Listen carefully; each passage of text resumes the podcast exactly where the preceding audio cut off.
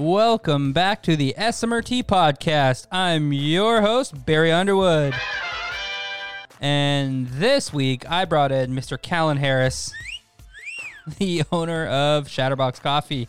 And we're going to be talking about the history of coffee as well as his own personal fascination with the bean.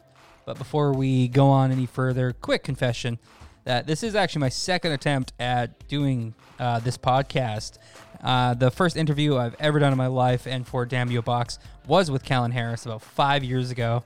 And uh, it was one of the most informative, amazing uh, interviews I've ever done in my life. And I guess I didn't believe in backing up my work and I somehow, somehow lost the recording.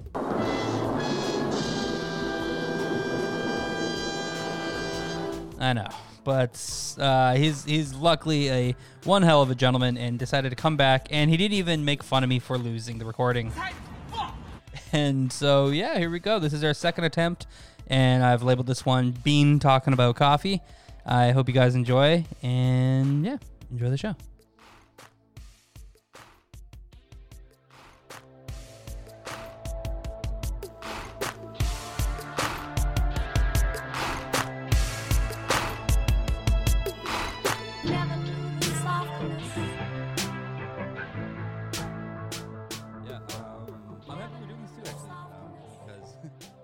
Were back before I even had like a, a real concept for podcast. I interviewed you for Damn You a Box, a website I was doing at the time, Yeah, that's and because we met through Shatterbox. correct. Yes, because you uh, own and operate Shatterbox, and my girlfriend and I found that when you were on, was it Yates? Yep.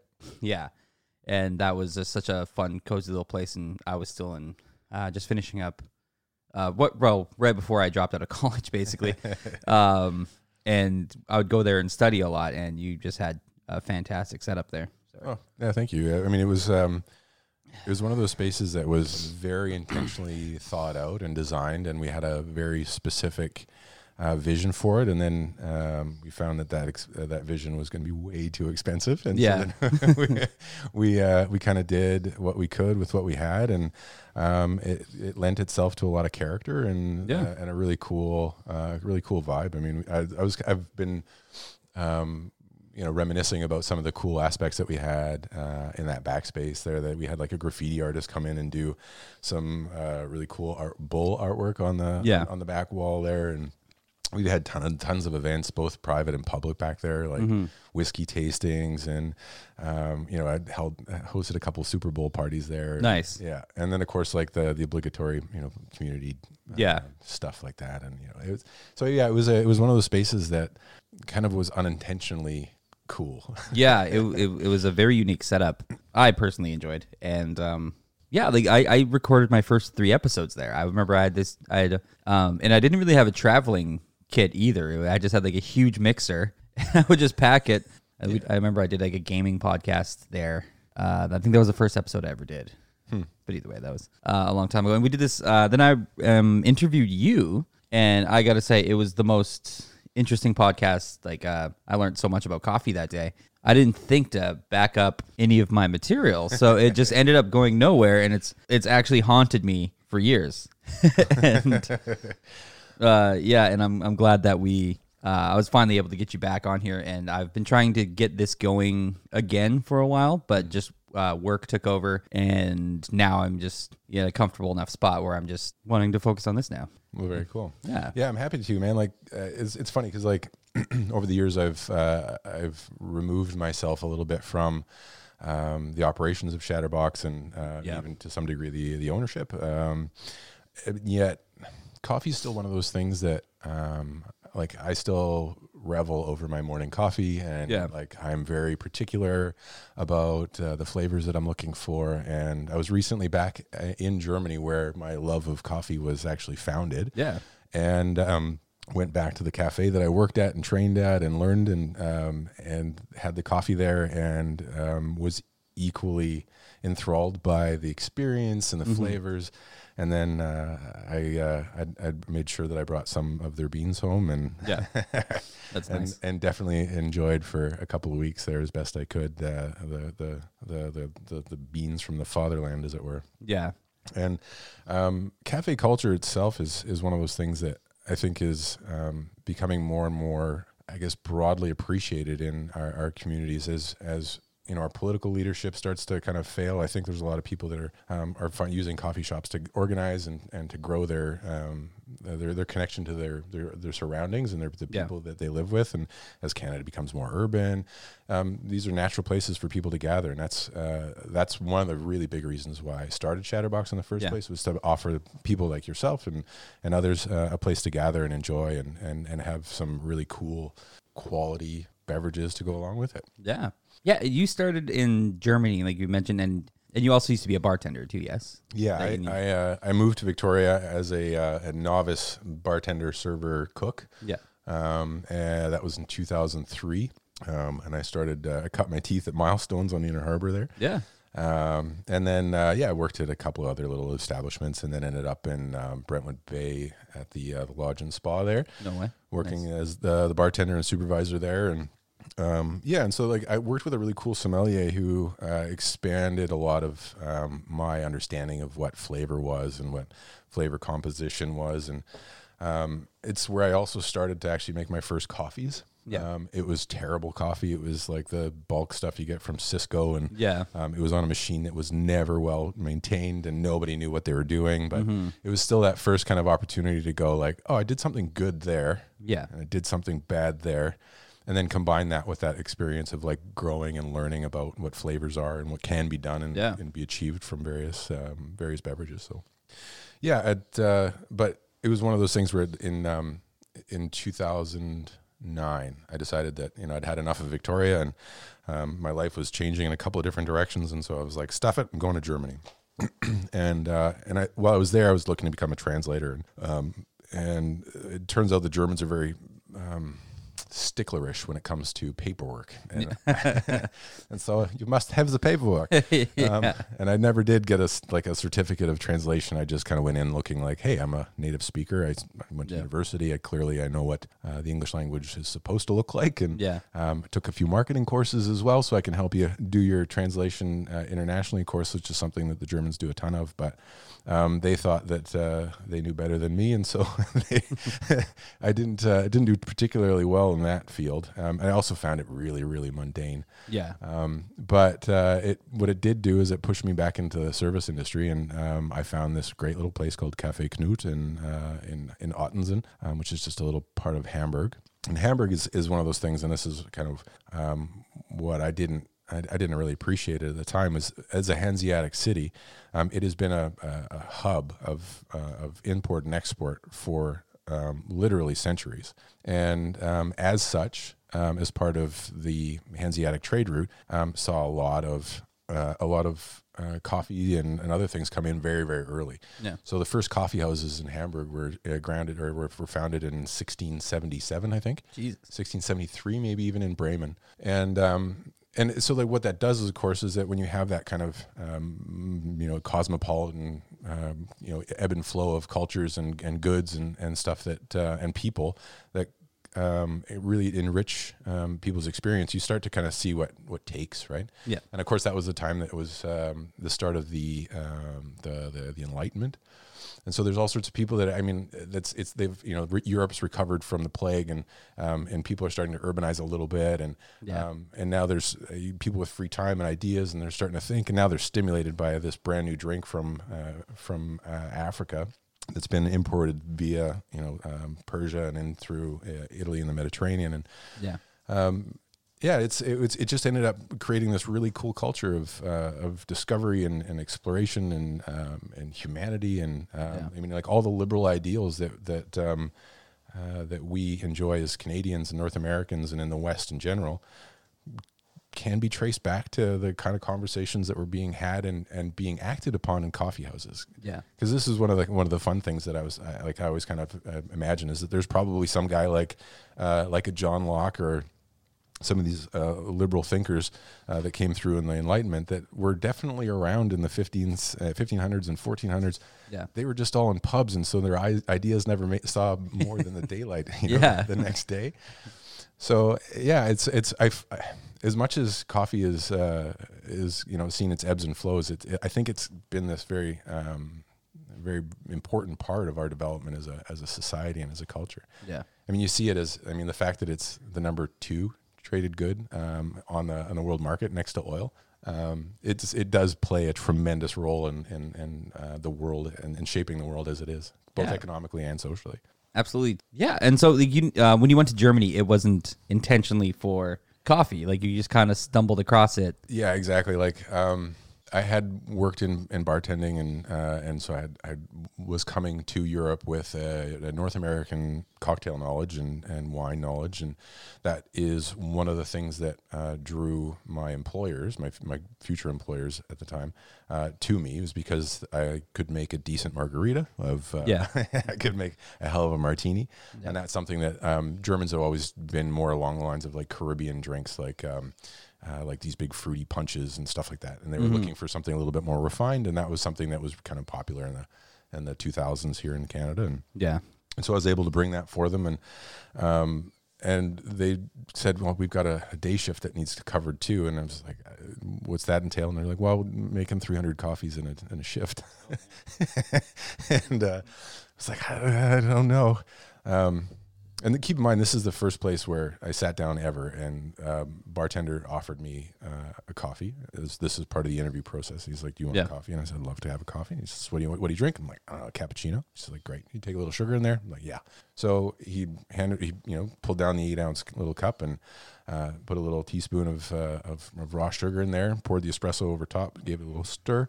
Steamed the perfect milk with the correct amount of foam and the perfect texture Yeah. um, perfect temperature, laid it down in front of me with this beautiful Rosetta right on top, and I was like, "What just happened right now?" Yeah. that alone, the visual experience, the like the the I don't know, like the humanity of of just like how do you want it, man? And it's Mm-hmm. not the Tim Hortons like how do you want it? I'm gonna have a machine dole it out for you. It's a Yeah. matter of like I think as in the way- in the traditions of true bartenders, Yeah. they kind of get a sense of like, oh, you're an American, you're probably going gonna want your martini extra sweet, you know, like or, Yeah. or your margarita extra sweet. But if you're you know a British, you're gonna really want a bone dry gin and tonic, like have- Absolutely. have this kind of sense of understanding of who the who I'm serving. And so then he, you know, put together this this beautiful cappuccino, laid it down in front of me, and I, you know, took a sip, and I was literally blown away. I was like, "What just happened?" Like Yeah. literally, I, I I looked at him. I'm like, "This is fucking amazing." Yeah. and, um, I'd never, I'd like, I'd been drinking coffee in, in Canada for decades Yeah. and never had that had, had that experience. And so um, when they uh, after they decided that they were going to hire me and said they're going to need me need me for a day shift, I was like, I, I don't know. man. Yeah.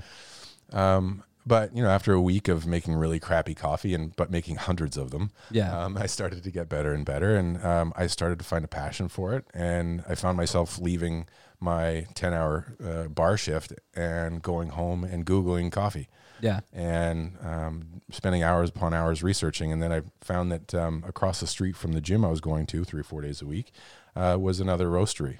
And uh, I walked in there, and uh, Buddy had like um, he had uh, apprenticed in Italy for four years. So now all of a sudden I'm I'm working in this place that is well well respected in the community for great coffee, great service, great experience. I'm now uh, I'm, I'm now regularly chatting with this guy that had uh, had spent four years intensively studying uh, quality Italian coffee, sourcing coffee, storing coffee, roasting coffee, and um, and he was doing it very much in the old school way, where there was a bit of technology, but mostly just temperature gauges in a couple of spots and Yeah. and cue cards, like pa- paper notes on like this is the kind of coffee. Like we dialed in the coffee, and this is what we work. Yeah. And now we let my our senses, our trained senses, uh, dictate how the rest of this unfolds, right?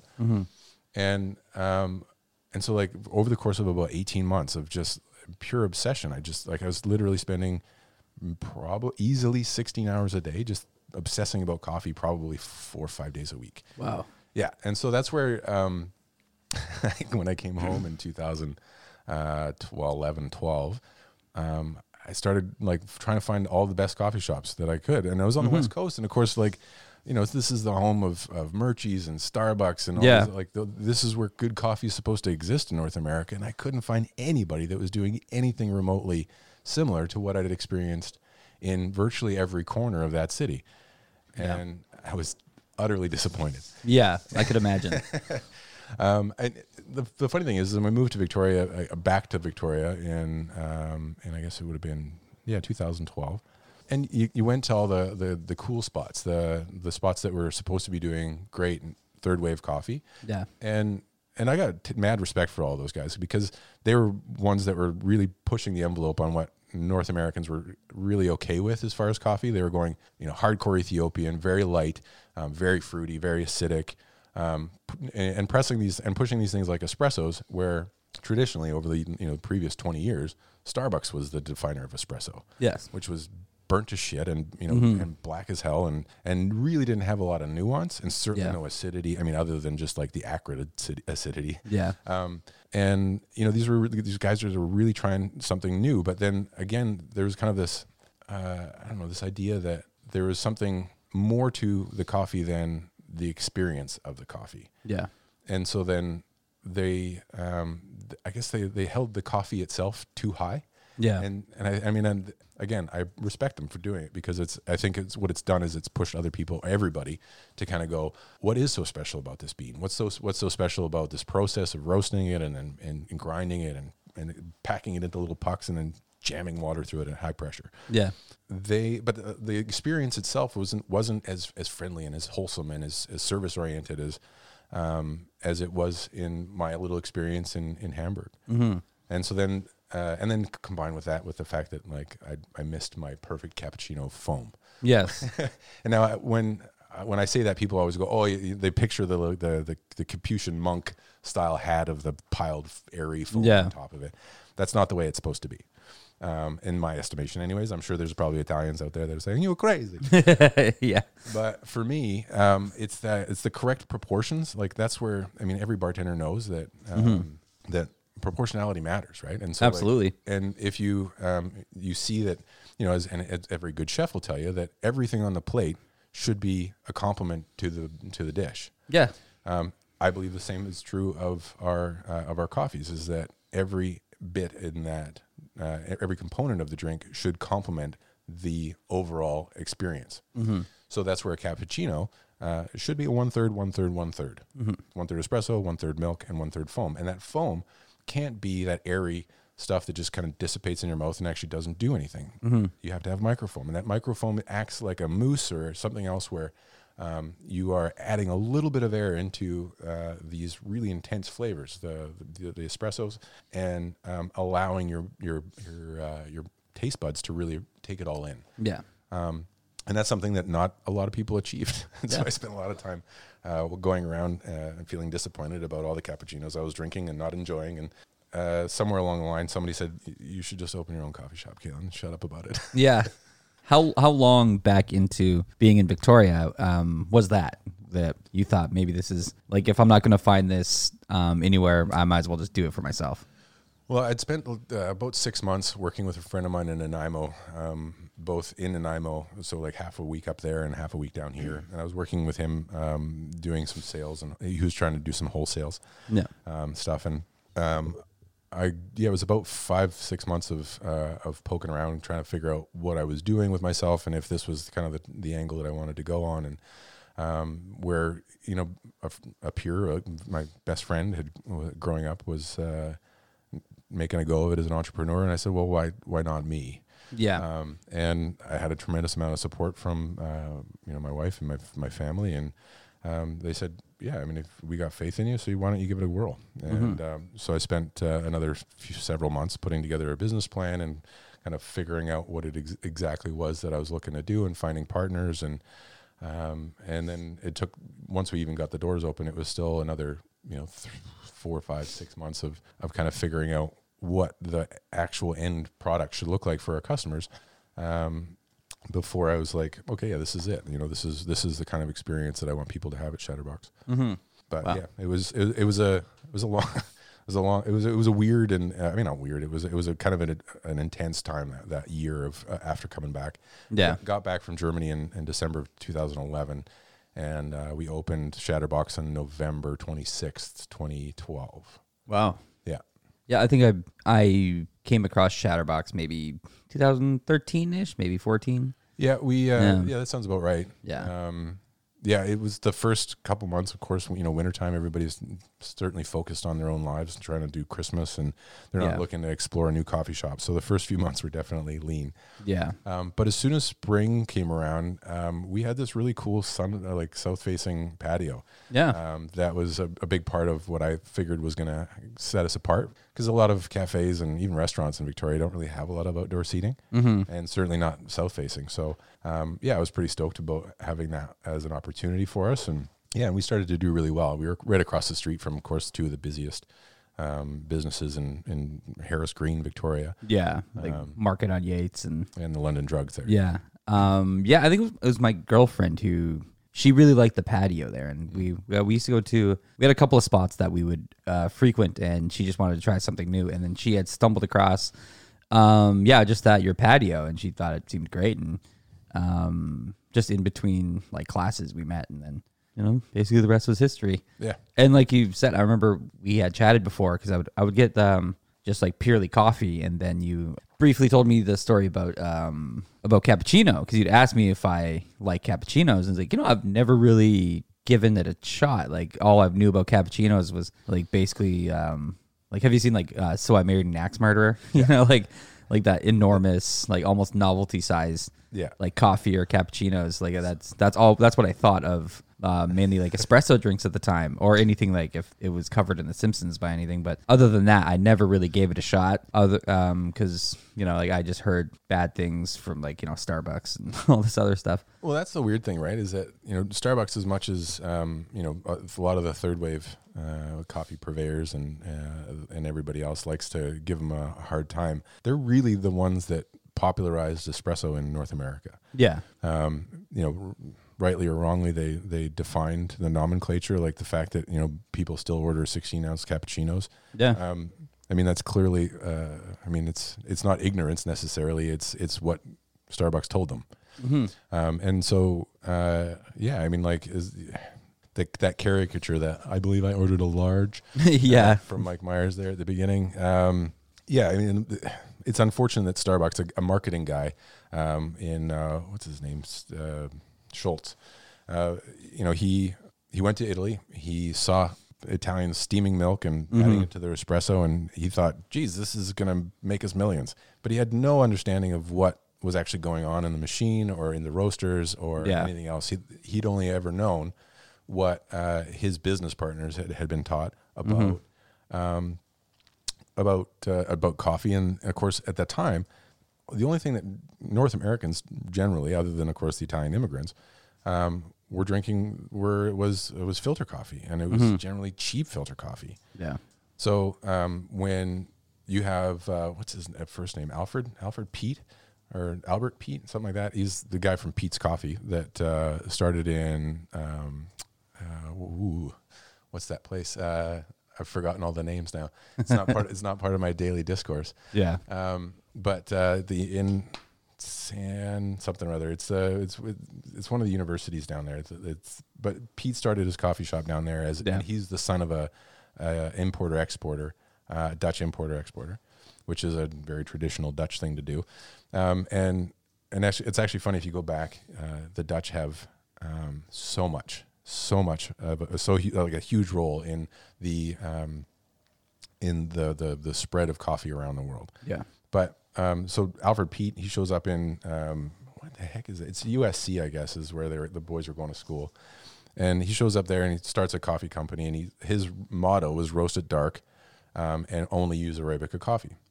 Now, uh, Arabica coffee is uh, a higher quality coffee because it's higher grown, it's denser. You can it takes a roast a lot better. yeah, Um, but the reason why he was roasting it dark was because um, as a drip coffee, we, and when you filter your coffee that way, um, there's no pressure to ex- extract the the essence of the coffee out of the coffee bean's cell structure. Yeah. So if you roast it dark, you actually crack the cell structure. You actually break tho- those things open so that you actually get more of the essence of the coffee in your cup. It's Yeah. perturbed a little bit by the fact that it's burnt, but you still end up with a richer tasting, bolder flavor than you were getting with the medium roasted stuff that was done in North America up until that point. yeah, So the boys that that were running Starbucks or that ran Starbucks, um, they were going to school and they were going to Albert Peet's coffee shop, and they brought um, they they moved back to Seattle, which is where they were from. They opened their their businesses of whatever they were doing, um, and they kept doing trips down to. Why can't I remember the place? they, to, Peet's, to Peet's shop, Yeah. um, to bring coffee back to Seattle, Yeah. and then they would al- also do trips up to Vancouver to Murchie's, uh, and bring coffee back down as well because I think Murchie's has also that kind of that um, that European tradition of roasting coffee dark. Yeah. Um, and it was somewhere in the 70s where they were like, why aren't we doing this ourselves? Like, we, we know what's going on here. We understand that there's a market. There's tons of people that are keep asking us to bring pounds upon pounds of the stuff back. Why Yeah. don't we do it ourselves? And it was these guys that were doing everything essentially right. You know, like they were they were doing what was taught to Europeans writ large Yeah. um, for a long, long time. And then this marketing guy comes along and says, "We're going to blow this thing up." Uh, he does that, but then he then perturbs it. He he mek- he makes it swings the uh, swings the pendulum in the wrong direction, and he doesn't doesn't truly appreciate the the I guess the the real dam- damage he's doing to Yeah. this- to, to coffee and espresso by um, combining two uh, roasting traditions and blending traditions that don't actually belong. Yeah. But I, it was, it was uh, I mean, it- again, it's it's as much as he ruined coffee for a lot of North Americans, in my estimation. I think he did a tremendous benefit because the rest of us who make a, a living off of coffee um, and do it and good coffee wouldn't be able to do that. Like, because there's nobody would even they'd walk into our coffee shops and go, "What the heck is a cappuccino? What's a latte macchiato? Yeah. Like, what's that even mean?" Right? Yeah. So, I mean, they spent a ton of money on on marketing that helped us all out. I figure in the, in the long run, and now we are finally getting to a place where um, he lived down the road from a, and a tremendous roaster in Esquimalt Roasting Company. Yeah, actually, that's um a question that I wanted to ask you as well about like uh because like we just use a French press here, and um overhearing him talk about coffee, like uh just things that I never would consider. Like one, how fine do you grind your coffee? Like how do you like uh even like temperature and stuff like that? Like all these little things that people do to, like you're saying, uh, kind of get different nuances out of the coffee. Like, is there like how do you prepare your coffee at home? I am, um, I guess I'm, I'm an Italian luddite, I suppose. I like, um, I use the uh, the old um, Bialettis or the the mocha pots. So that's the uh, the screw top, um, you know, uh, little espresso pot kind of thing. So, um, and that one's, uh, it's it's for whatever reason, I, I think there's because it's a metal filter, you end up with just a little bit more body than you do in paper filters. Um, and I am very much a a fan of let's go yeah northern European or middle middle European coffee. I, I like I like that stuff that's um, got body, that's got nuance, but that's not any one thing in any one direction. Like I don't want it to be too chocolatey. I don't want it to be too fruity. I don't want it to be too acidic. I don't want it to be too anything. Yeah. I want it to be that perfect balance of like this is um, perfect as an espresso. It's perfect as a, an americano. You could stick a latte over it. Um, you can make it a cappuccino. Um, I feel like coffee shouldn't be, or doesn't have to be, anyways. Um, one of those things where it's like, um, you know, that it's a digestif or an aperitif or a, um, or it's like this is like the only thing you, the only time you can drink this is at three o'clock in the afternoon, or it's you know like it should Yeah. be a flavor that is appealing at any time of the day. And um, yeah, and so that's where I, I find that uh, that mocha pot is, um, I, and for the coffees that I like that are blended well and um, that have that layered uh, flavor profile, I find that that mocha pot does a pretty good job of uh, of making a pretty tasty cup of coffee in the morning. Yeah. But for people who are who want to be extra nerdy about it, Yeah. Um, there are really endless variables. I mean, um, there's uh, you know the, the the the coarseness of the grind, the the temperature of the water, the time of the brew, the the, the brew method. Um, you know, like there's some really cool stuff being done even here um, with like cold brew uh, technology. Like uh, Sam Jones over at Two Percent Jazz was working with uh, some guys from the University of Victoria that um, I I think they've actually even put out a uh, a, a cold brew machine Yeah. um, that is um, I, I have yet to yet to taste the product, but I imagine I mean like the, I'd taste I'd had um, some samples of uh, the earlier attempts, Yeah. and it's super cool, man. Like um, the you know cold brew long uh, long temperature cold brew processes yield a really interesting coffee. Um, the you can you know and that's that's one of the, the crazy things with these new espresso machines is that like you can vary so much Yeah, Uh, absolutely. you can you know that you can uh, change temperatures throughout the brew period um, you can manage pressure throughout the brew period all, all of 28 to 30 seconds right yeah. um, and then of course the you know you, the, the the the managing the volume of the the, the water going through. I mean it's um, you can you can really dial in your coffee exactly the way you want it every single time if Yeah. you want to be that nerdy. But of course, uh, economically speaking, it's kind of hard to to, Absolutely. to justify. You got to spend so much money and so, Yeah. and so much time on uh, and so much coffee, just raw product pushing through. Um, you know your your various parameters to to even get it dialed in, as it were. Yeah.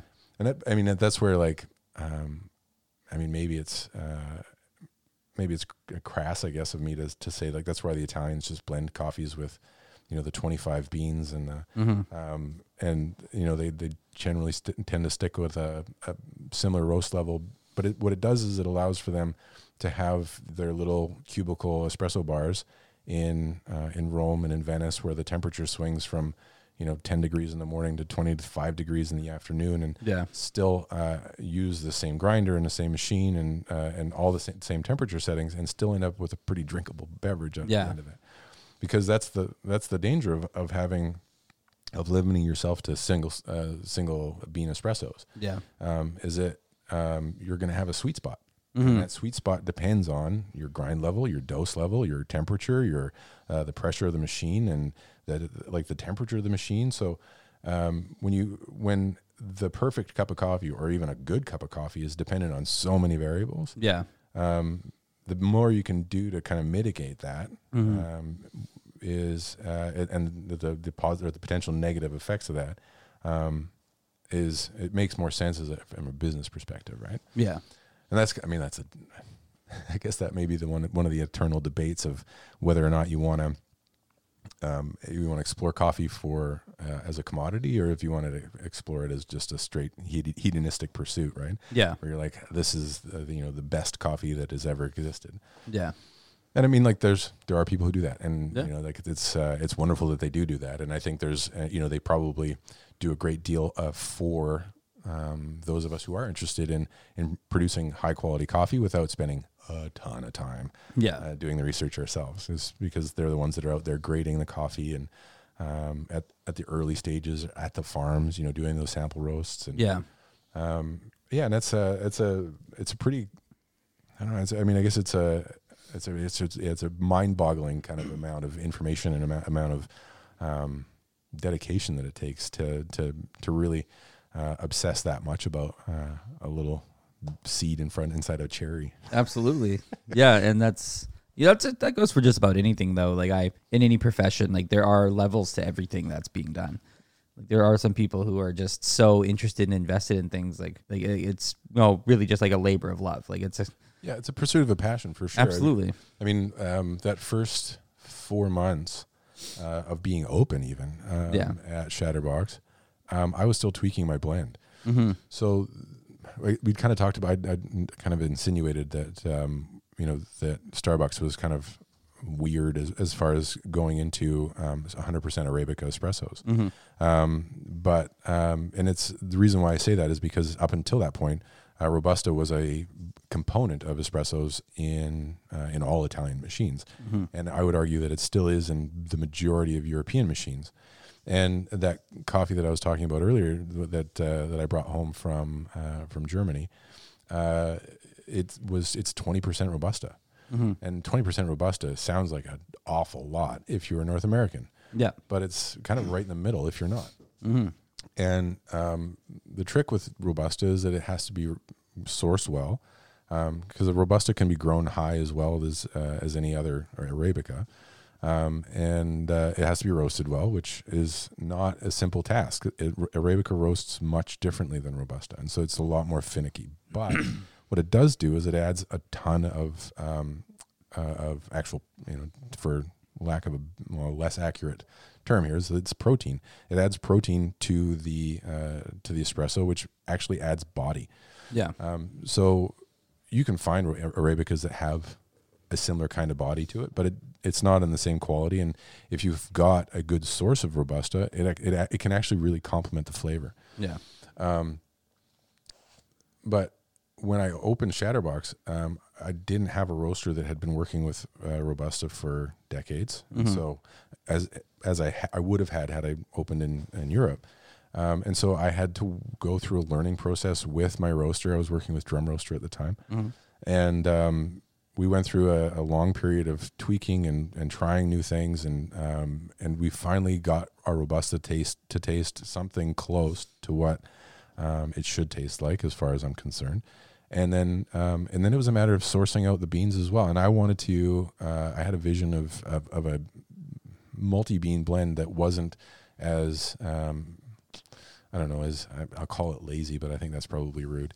Uh, as as as twenty five beans, um, but I wanted to find um, something that you could parse apart if you were uh, if you knew what you were looking for. Yeah. Um, and because of course you know in, in that time in, in Victoria, people were very much in, in- on it was very much on trend with the third wave coffees, and everybody was looking for single origins and Yeah. I wanted to give people the opportunity to to parse uh, our coffee, be able to taste the naturally processed Ethiopian that was going to add a ton of fruit. Um, the Guatemalans that um, that I like to find were were heavily blackberry oriented. Um, you know, a little bit of chocolate. Um, I wanted to find some. Uh, I tried to look for uh, coffees often from um, Central America that had a little bit of spice and stuff to it. Um, so I ended up keeping uh, our beans to generally, th- or our blends to three to four, well, four to five beans at the most. Um, but that meant that because I had this vision, and uh, and you know other the the Italian blenders um, were using a ton more ingredients to achieve those visions Yeah. um, I had to rely very heavily on on uh, the skill of our roaster, and then and also just like the I don't know the the obsession of like literally counting beans into Yeah. uh, into into um, our buckets and, bl- hand blending everything. And of course, it's pretty silly when you think about the fact that like I was I was counting three and four or five beans into get the gram per gram or gram per um, per kilogram ratio down right and uh, and knowing full well that once I put it in the hopper, there's no way that I would have everything counted exactly the right way. Into, Yeah. into the uh, into the, the espresso port or the the uh, espresso portafilter. So, um, but yeah, I mean, I did it. I did it happily. I mean, I like Yeah. it was literally it was one of those things where like it's not quite right. It's not quite right. And Mm. I'd, I'd be drinking. Oh God. 15 16 shots of espresso over the course of four or three four hours you know Wow. it was stupid. I, I should have learned to spit, but Yeah. um, it's just so good. yeah. Um, but yeah, no, I mean, like it, there are, it's there is an obsession, and um, uh, and there is tremendous value in it, and, and I think you know, I, I it was a time in my life, anyways, that I was 100 percent obsessed. Like I said, 18 hours a day studying and learning and Yeah. tweaking and. Um, and then carrying that over into the business side of things and trying to make sure make sure I had the perfect product for every customer that walked in the door. yeah. I probably should have spent more time um, actually on like the the I don't know the spreadsheets and all the rest of it of actually Yeah. doing business, but um, I don't know. I really wanted people to f- come in and feel uh, number one welcome, and then number two just uh, blown away by the coffee we were putting together. And Mm-hmm. um, yeah, by the time uh, by the time I was happy, I think a lot of people were happy about what we were doing, and um, and I, you're starting to see it now too here in Vic, in Victoria. People are starting to really um, kind of lean a little bit more into blends again. Yeah. It's, and it's not just two bean blends like it it had been for a number of years. They're starting to bring in that three, four, five beans, and it, it's just because it it adds a great deal of depth to uh, the coffee. And um, yeah, I mean, like the Italians have been doing it for literally centuries. Yeah. And, uh, like I'm sure they tried the the single origin coffees for yeah. sometime in the 1600s too, and they said that's not that's not as good as it could be. Yeah. And then they added another bean, and there's like, well, that's better. Yeah. But it's still not as good as it could be. yeah. But for some people, you know, if it's not broke, you know, to them, Yeah, that's I- that's enough. Hundred percent. And you know, I, I I think we might have talked about it then too. Is that um, you know, I think we are in a in a gonna it's a you know we're ten years, fifteen years into the renaissance of uh, of coffee, where people are coming to appreciate coffee in a in a in a different and more unique and personal way. Um, Yeah. And I- you know, I think you know, as with anything, I mean, we see it here in. Um, uh, in all sorts of other um, commodities or beverages or foods or whatever is that um, you know in the 80s there used to be red wine and white wine Yeah. and then and then they're like wait wait there's there's french red wine Yeah. and there's italian red wine mm-hmm. And then they're like oh wait wait wait no there's there's there's now merlots Yeah. and there's a chardonnay and you know like all these other things that we started to kind of parse things out and we got to the point where we're doing now estate uh, you know single origin single grape Yeah. uh, vines and wines and people really became to appreciate those things and those things got really expensive and high, in high demand and now um, and all the while where Europeans had been drinking Bordeaux's and uh, Cuvées and those were the most highly coveted wines uh, on the on, in the old world Yeah. um, we are now starting to find our way back to the exact same things and it's because Yeah. yeah, the ingredients are really important. The sourcing of the ingredients is super important. But where those things become magical is at the hands of the processors and the the, the, the, the hands of the blenders. Absolutely. You know, it's the it's the the things that like um, you know, vermouth is one of those things that like people are go, well, what the hell? Why why would you drink this? Yeah. But you can't have martini without it. No. I mean, as far as I'm concerned, is that like, Absolutely. a high quality vermouth and a beautiful vodka martini is dope. Like, yeah, it's- it's fantastic, and in the right hands, like it's much like anything, much like cooking or coffee or bartending. Like that's that's one of my biggest fascinations with all all of this as well. Like I like I was a cook for like twelve years, and I've been a server and a bartender for probably nine years now, and just going through and uh, you know like when you find um, like discovering like a good like Negroni or like a old fashioned or even things like uh like a good Caesar and like um like it's it's nice when you get when you find someone who knows what they're doing and can do something so simple so well. yeah. I there's a lot, I find a lot of value in a good Negroni. Like Yeah. I, I will like uh, and same thing like with like a cappuccino. You know, like if if you find somebody who puts the time and the effort and like the proper care. And the other thing that I, I wanted to mention earlier about like like what I thought was so fascinating when you're ta- talking about the experience of your first cappuccino, especially with people. If you were to ask them a question mid process and if they have an answer and can very clearly tell you why they're doing something, like I have um, I value that as well. Like that's like, and I think if you're gonna do these things, that's something that one should know. You know, like um, Yeah. I thought that was pretty cool. Like, uh, yeah, you gave me basically my first cappuccino, and you had no problem telling me the process and what you're doing and why you're doing it.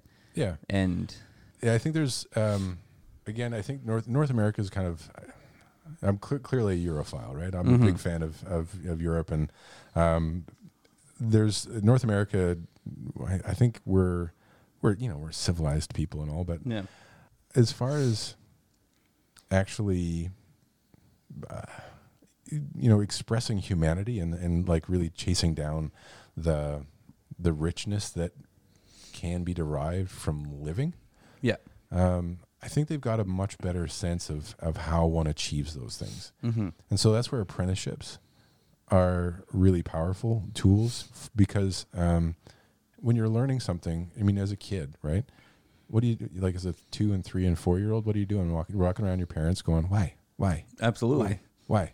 yeah, And that makes for a good human. Mhm. And that same kind of curiosity, intellectual curiosity, makes for a great craftsperson or or you know tradesperson or a Mhm. master of something, right? yeah, Um, and if you don't know why you're doing something, then um, maybe it's not necessary. mm-hmm. And um, and I think that's that, that's a it's it's a really important question to ask. But of course, so many North Americans don't ask that. And Yeah. you know, how it was uh, not Howard Schultz, Charles Schulz. Hard. Oh Jesus, names. One one's the cartoonist, one's the coffee guy. yeah, Anyways, both made me laugh.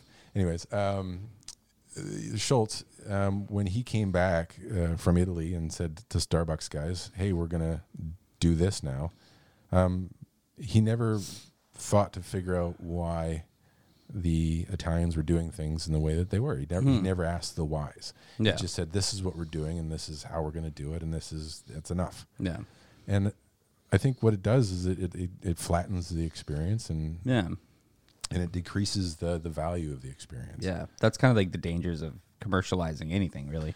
Yeah. Yeah, you lose like the the human aspect of what lose that over the when you're focused more on abundance. Yeah. Um, the this is at risk of getting into a political tirade here, but the um, there there's there's redundancies in life, Mm-hmm. and, and that's the ecosystem and all the rest of it that that really make a, uh, a healthy ecosystem very sustainable. Yeah. Um, and you know the fact that uh, you know uh, I don't know starlings and frogs eat mosquitoes. Yeah. We don't go. Well, why do we have frogs? Mm-hmm. We don't. We don't need frogs. The, the starlings are going to eat the, the, the mosquitoes. Yeah. That's that's a redundancy. We're going to cut that for efficiency purpose. Mm-hmm. Right. So, um, yeah, there's there. The business is not necessarily conducive to to healthy, sustainable ecosystems and No. and, and human ecosystems, Yeah. and uh, and certainly not human enjoyment. Like No. you know the um, again going back to the kind of the crafts person, like somebody taking um, a tremendous tremendous amount of joy about handcrafting a, a desk or a chair or Mhm. a car um, from scratch. Yeah. Um, taking it from you know raw materials to individual part pieces and parts and putting together and finishing it in a way that is 100% personalized. Mm-hmm. There's a tremendous amount of richness to that that does not uh, uh, translate to somebody who's putting screw A into hole B for 18 hours a day. Mhm. They may be making a desk that is similar at the end the end of it, but clearly they're not getting the same kind of re- reward and enjoyment out of that process as the craftsperson. Yeah. So, yeah, there's a uh, there's there's definitely the conclusions to be made about uh, about our, our broader society about that uh, about uh, in in those kinds of things. But I don't know. It's uh, I don't know. I think it's important that some of us carry on the, the traditions of uh, of you know of that kind of obsessive passion and Yeah. uh, and and commitment to our, our trade and our, our um, uh, and our, our craft. I guess. Yeah. I don't know. It's it's it's funny because as much as um, you know, I, I like I said, I'm obsessed for co- about coffee for a long, long time.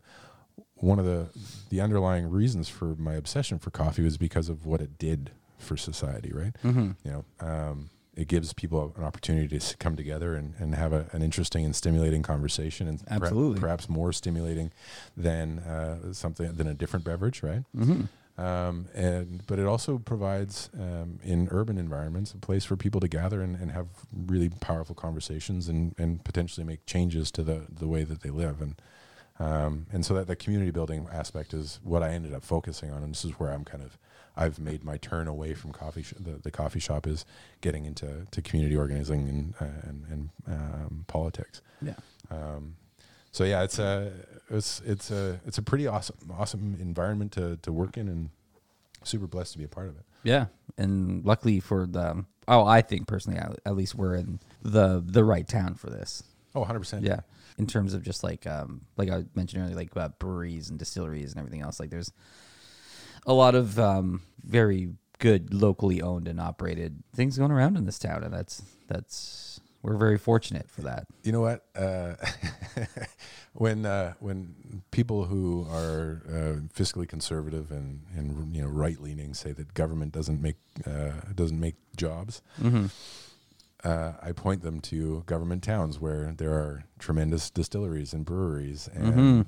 Because uh, what it is is you have a bunch of liberally minded people who are paid reasonably well, Yeah. who have you know a, like a thirty five hour work week Mm-hmm. and d- d- disposable income.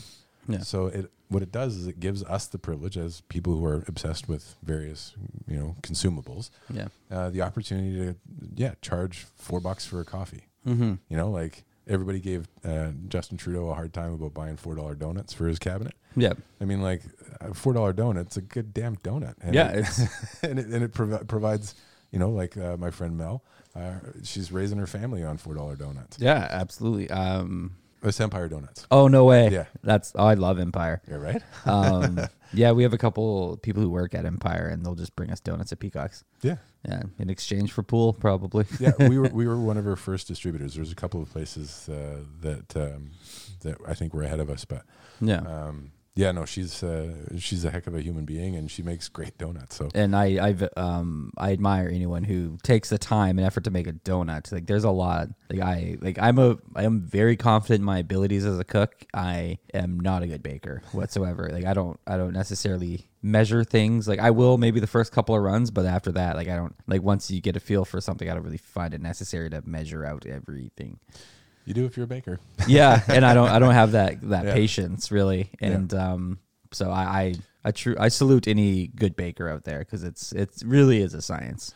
Well, yeah, and distiller too, and like this is I'm mentioning uh, Clay Potter of uh, Moon Underwater. Give him a little plug there. He was the first guy that I ever made a beer with, a coffee Oh, wow. beer. Yeah, uh, we called it the Shatter Beer, and I think it was uh, 2014. It was maybe 20, either 2013 or 2014. I should probably look back, but. Mm-hmm. Um, we made a we made a coffee beer. It was the first light coffee beer uh, that uh, Victoria had ever seen. Wow. Um, and uh, we were, yeah, we were mentioned as like the one of the top beers in Victoria. There's like you know leftforbeer.com. Yeah. that, uh, that re- website there. He gave us a gave us a nod for being one of the best beers in uh, of the year.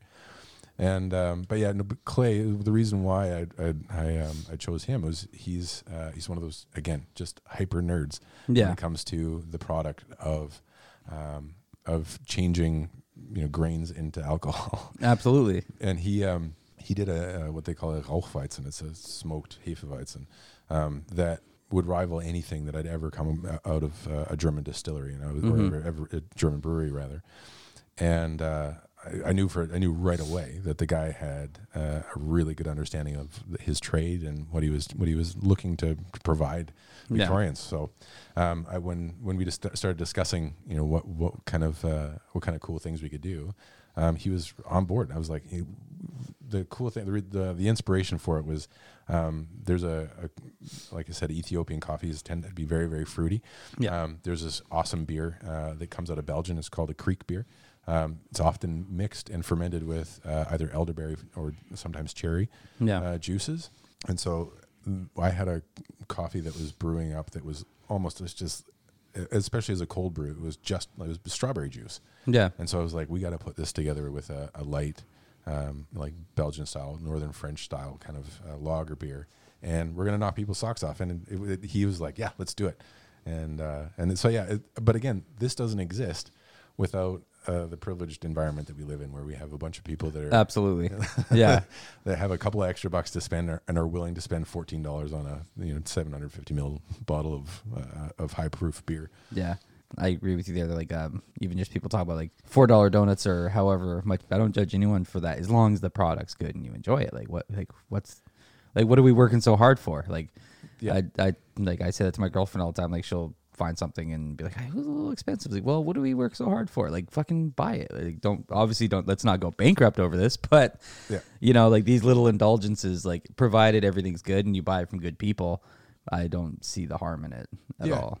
and that's uh, and uh, I mean, to going back to when when I was uh, gets getting started in the coffee business here, um, there were a lot of people that were like, "Don't put that in your coffee." Mm-hmm. it's like, what do you mean? I can't. I can't put a little sugar in there. You know, you can't put a little cream in there. Like, and people feeling shamed by you know adding a little cream to their americano, and it's like, no, no, that's that's totally okay. Like, I have Yeah. Italians that have been born and raised in uh, in Italy. They were coming to my coffee shop, going, "This is the best espresso I've ever had," and then putting a tablespoon of sugar into it. And Yeah. like at that point it's you have to appreciate what coffee is is it's a it's a medium for a conversation it's, Yes. a, it's for a little bit of sustenance a little boost um yeah I- like that that puritanical approach to anything is i mean it gets to uh, again that like um that monoculture approach to agriculture it's like it's not actually really healthy or good it's um I, I appreciating that um that everybody can uh, appreciate whatever it is that they're they got in front of their face Yeah. however they want as Yeah. long as as long as it's it's the things you said there is uh, you know like it's pro- produced by good people with good products and Mm-hmm. you enjoy it go ahead Yeah. Yeah. That's funny though. I was actually going to ask you about that. Like if um at any point you had there was a point in time in you with coffee where you were like one of those like severe purists like don't don't put cream in that. Don't do this. Cuz like I've I've gone through stages like as a cook or this where you know like if you added salt to something for some reason in my head it was like, "Oh, how dare you?" But really like the older I got the more it really doesn't matter. Like it well, like and, the, and the science of things actually suggests that you're adding salt to something actually improves something that's why like all the best French chefs are going to salt their meat. Yeah. Salt- and they're going to salt the shit out of their meat. Mhm. Same thing with potatoes. Like Yeah. potatoes, like they are in, interestingly flavorful Yeah. as, as, as uh, in and of themselves. Mhm. But you add a little salt to them, and you actually really get to f- find the nuance of like Yeah. use purple potatoes and these you know yellow potatoes and Mm-hmm. the bakers and all the rest of it. Um, yeah, and so like I don't begrudge. And the other thing is that like I perceive flavors differently than you do. Like there are Absolutely. there are guaranteed. I mean, you know, people that are like, I'm to have an onion sandwich. It's like, who? Do what? Mm-hmm. Yeah. it's just a That's raw madness. Onion, raw onion and pickle sandwich. I used to I, when I was a pub cook. There was a guy who used to come in and order a raw, like a sliced onion, a couple of pickles, and some mustard on white bread. He loved it, and I, and I I judged it. I Yeah. judged him real hard for it. But um, those those things were he wasn't a smoker so Mm-hmm. like i was i always thought maybe he's a smoker no he's not he wasn't a smoker so like our taste buds are often different they're just Absolutely. they perceive the world differently Yeah. and um and so for me I like I, I like a little bit of a little bit of sugar in my coffee because Mm-hmm. what it does is it, for me anyways is it it draws out the fruit Yeah. um in even coffees that aren't great um and uh, that's true. Uh, So everybody can have uh, or will experience coffee differently, um, and I don't begrudge them that. Like I, Mm-hmm. Yeah. I, I've never, I've never been somebody that was like, you shouldn't do that to your Yeah. coffee. The one thing that I do do is that, like, if um, you know, if you're adding something that has flavor to it, um, so like, um, for example, Shatterbox brought in hemp milk. We started making our own hemp milk. Oh, wow. In 2014 when like the, the the California drought was at its highest and we were like you know what all bringing all these almonds in, into or making almond milk out of almonds um, just seemed really stupid Yeah. so we started you know what like we're gonna give people an alternative we're gonna Mm-hmm. give them the opportunity to have hemp milk that's grown uh, sustainably in uh, in Manitoba and you know we were blending it in house and it was you know it was it was a sustainable option alternative right Absolutely. um, but it's got a strong flavor Yeah. um, as an espresso, when you steam it, um, it actually and make it into a cappuccino or a latte. It's actually really complementary. Mm-hmm. But if you're doing a drip coffee or an americano and you're pouring it in cold, Yeah. Mm-hmm. for whatever reason, it doesn't do well. And so, like that's where I would say, like uh, maybe you don't want to do that. Yeah. And so, like that's where again the knowledge of the bartender and the appreciation of Absolutely. uh, of of the the end product. Yeah. The trial and error. yeah, it's just going like you know what I. Can I give you soy milk instead? Because it's not going to corrupt the flavors. Yeah. This doesn't pair well. Yeah, and I mean that's that's a responsible service, right? hmm that is. I think that's like one's job. Yeah, Like when, um, like if somebody gets a drink order or like they ask for something, I would like put that in my martini and just to have the you know the knowledge to speak. I honestly don't think that's gonna be good. Like I don't. we can we can actually even go one step back where it was it's super uh, usual or normal for people to um, for servers to say, "Would you like a a, a nice Pinot with um, your sa- with your roasted beet salad?" Absolutely. right? Yeah. It's going to be two earthy tones. You're going to enjoy it. Mm-hmm. You know, like, or would you like a something, uh, you know, a nice buttery Chardonnay with your, you know, halibut? Absolutely. Like, there are. It's a, a recommendation that w- isn't offensive Mm-hmm. to everybody else, but like, you know, in these kinds of environments, that's the only time where I was like, you know what, it's probably not going to be great Yeah. if you do it. But you know, if you want to, go ahead. I mean, like, Yeah. I never fought. Yeah, by all means, try. Yeah. But yeah, interesting hemp hemp milk. That's that's so cool. Yeah, it's uh, it's pretty straightforward. We're doing we've it was I was sweetening with honey for a while, Mm-hmm. um, but uh, just to make it super vegan, so that people aren't thinking that we're slaving bees. Um, we uh, we're, we're doing it with uh, maple syrup now, and it's it's super straightforward, man. It's like uh, you know 110 grams of uh, of hemp hearts, whole, whole hemp hearts, um, and uh, you soak it overnight with a little bit of maple syrup in there, and uh, and then you blend that little, uh, or you just cover it with water, sit, let it sit overnight, and then you blend that, or it doesn't even have to be overnight. It's really four hours that that'll actually do it, but overnight helps. Um, you blend that into like a really fine um, kind of paste in a blender or whatever you've got, and then you just lengthen it with water, and it makes makes about a liter at a time, and it's uh, it's super drinkable. Um, I have a bunch of friends that are making it for their kids who like they rather than doing buying like p- pounds upon pounds or tons of, uh, of almond milk or soy milk and that sort of stuff. They're just making it for their kids. Super nutritious, high in fi- high, high in fiber, tons of protein. Yeah. you know. So it's um, yeah, it's uh, it's actually I was really quite um, quite happy because of course I'm a bit of an environmentalist, right? So like um, when we came, we've always done compostable cups at, Sh- at Shatterbox. Yeah. Um, and so when the, that whole drought thing started to be a, a real big issue in California, uh, we started looking for alternatives. And somebody said, well, "Have you ever tried hemp milk?" And I was like, "No." So I went and bought some, and it was terrible, terrible. Yeah. Um, so we were like, we could probably make it ourselves.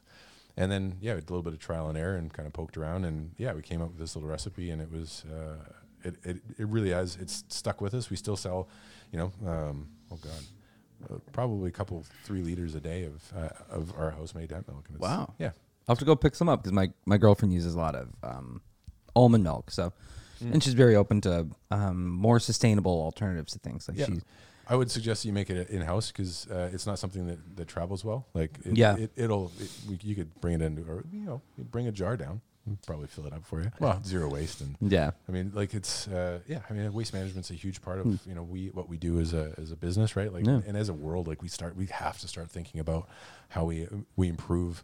Uh, or reduce our footprint, Absolutely. uh, in in the world, and um, make a little less impact while changing minds. You know, like less less impact on the world, more impact on human human minds. yeah. Again, we're gonna get into a political tirade here if, uh, Yeah. if we're not careful. Yeah, thank you. This was uh, uh, as good as I remembered. Uh, yeah. Um, is there anything on the horizon that you're excited about, or anything like that you may want to plug, or that you want to get out there to the people? Oh, um, there's there's so much. Um, there's uh, I mean with with Shatterbox, um, I want to make sure people know that we exist and that we're because we moved from Yates to to Johnson and or sorry to Pandora, and then from Pandora and now we're now in the Victoria Public Market. Uh, uh, in the old Hudson building Yeah. on Blanchard. we're just in the front door there uh, off of Blanchard. Yeah. first thing you see when you walk in. Um, and uh, yeah, so we're still we're actually we've switched roasters now. We're not, not working with um, with uh, drum roaster anymore. We're working with Oughtred. Um, they're a local company that moved over to Vancouver because they got big. Um, and then they got big. When they got big, they got bad. And then uh, the, the owners, the the, uh, the the sons took over Yep. and they wanted to change that. Um, right. They've uh, they've invested a ton of money and a ton ton of effort um, into uh, not, not only sourcing excellent coffee but actually roasting excellent coffee. Yeah. And uh, I would put our coffee. They've started winning awards with their own coffee, but um, with our blends, I, we spend a lot of time trying to perfect it. And I would put our coffee against anybody else's coffee out there right now. It's so tasty. Right. So definitely check that out. Um, and then, I mean, me- personally, I'm uh, I'm all like I said, I'm uh, I'm environmentally minded. I'm community ori- or- or- organizing, and um, currently working with uh, Together Victoria to uh, elect uh, Steph Hardman, who's uh, running for a council har- a council seat. And then uh, I'm hoping to, to make a run for the, the BC Green seat uh, in, the, in the legislature here in Victoria Beacon Hill uh, in 2021. Should that should the election ar- arrive on time? So Yeah. um, that's uh, yeah, that's kind of the, the exciting things that are going on uh, in my life. Cool. Awesome. Yeah, and I'll I'll be sure to add any information and links to anything you want on the go. Oh, I appreciate that. Yeah, Yeah, before I uh, post this as well. cool. Yeah. Great, man. Well, thanks very much for having me. Uh, Thank you so much for coming out. Like I like I said, it's been haunting me for years that the favorite podcast ever recorded didn't really get to go anywhere. Well, it's. Uh, I, I wish I, I could have done better for you. I, there's uh, a lot of these conversations are, are things that I've I've had a little less often these days. So the, Yeah. the topic or the, the material isn't uh, quite so top of mind. But um, I, I had fun chatting with you. So Yeah, uh, thanks yeah, for having me. I think it sounded fantastic. cool. Cool. Well, thank you. Cheers, bud. Yeah.